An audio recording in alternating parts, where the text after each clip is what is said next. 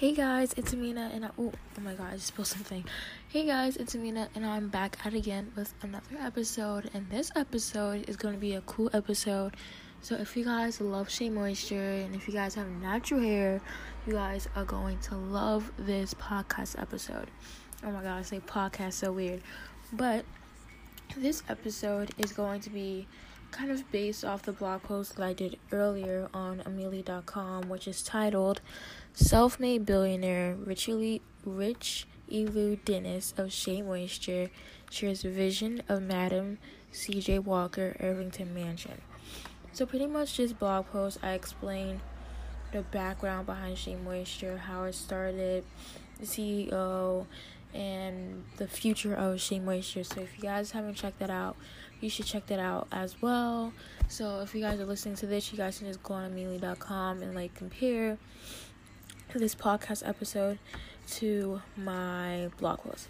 So this podcast episode is gonna be kind of based off um, my post that I did for AminaLee.com.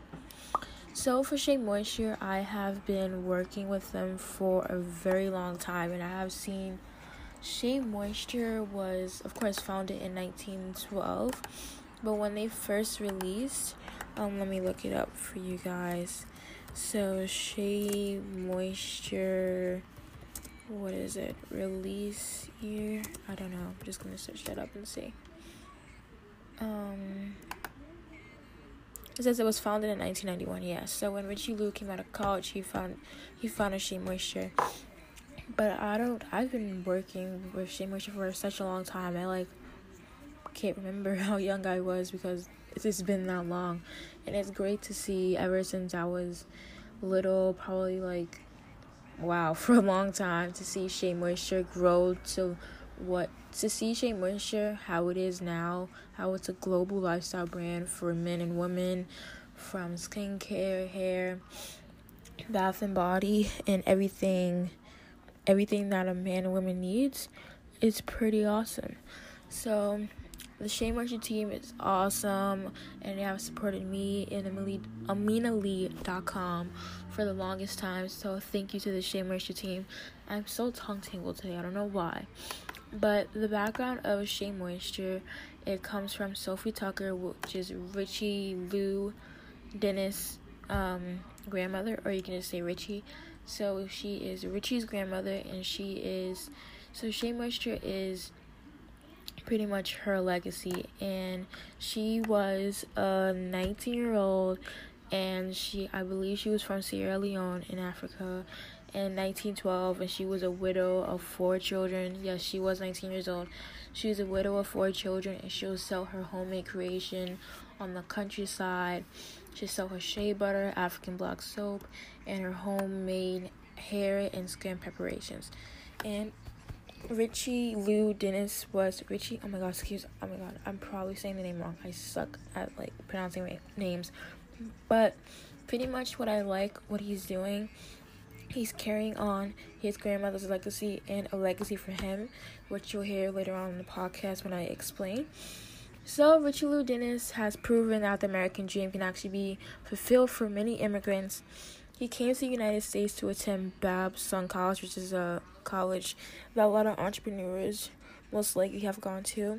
And after college, he partnered with Nyema Tubman to address hair and skin hair and skin issues ignored by major mass market companies, which was actually really common.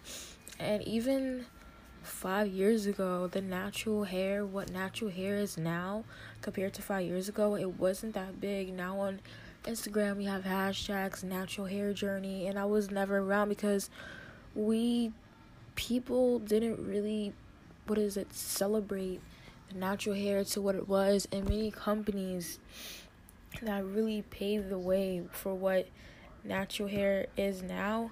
That's super duper dope and it's super duper awesome.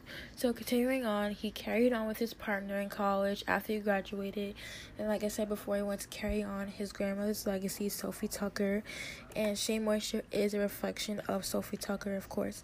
So what the cool thing he's doing, the story is not over yet.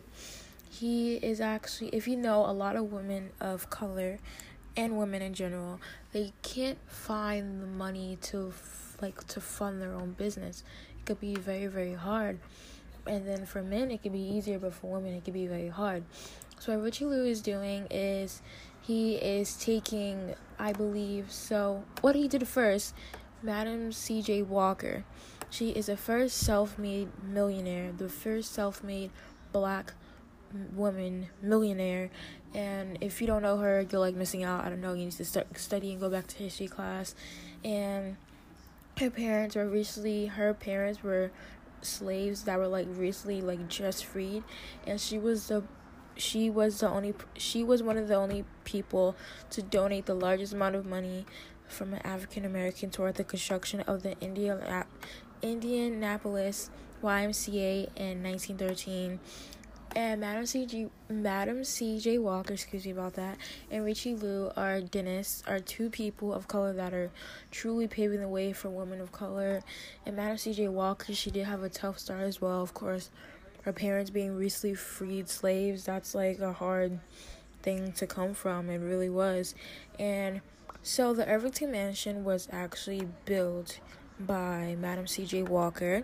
Like I said before, the first self made woman millionaire and Richelieu actually bought this mansion. So pretty much these two power players made their fortunes um, catering to primarily women of color, of course, with the natural hair and everything. So Richelieu Dennis has a plan to hold small retreats of a program developed by himself but before he does this, of course, he wants to restore the Irvington Mansion. And the Irvington Mansion is a mansion that was built by Adam, Madam C.J. Walker. I don't know what's my tongue tangled. My tongue is being very tangled today. But he wants to restore the Irvington Mansion to its original glory. And it was clarified that the graduates would, would consist of 10 to 12 women across the world every six months.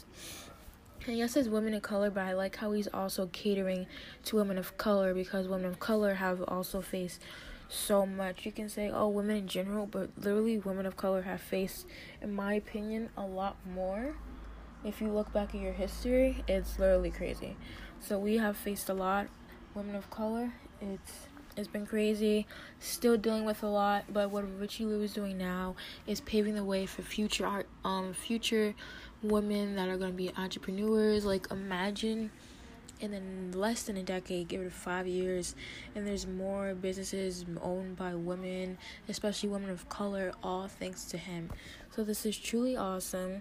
And the fund, it's pretty much a fund, and the fund is called the New Voices Fund. It's a hundred, it's a hundred million dollar fund for the women for the things I explained. So Richelieu's gonna take ten to twelve women all across the world, and it's all gonna take place at Madam C.J. Walker's Irvington Mansion. So it's pretty much history and history. So this is absolutely crazy and remarkable.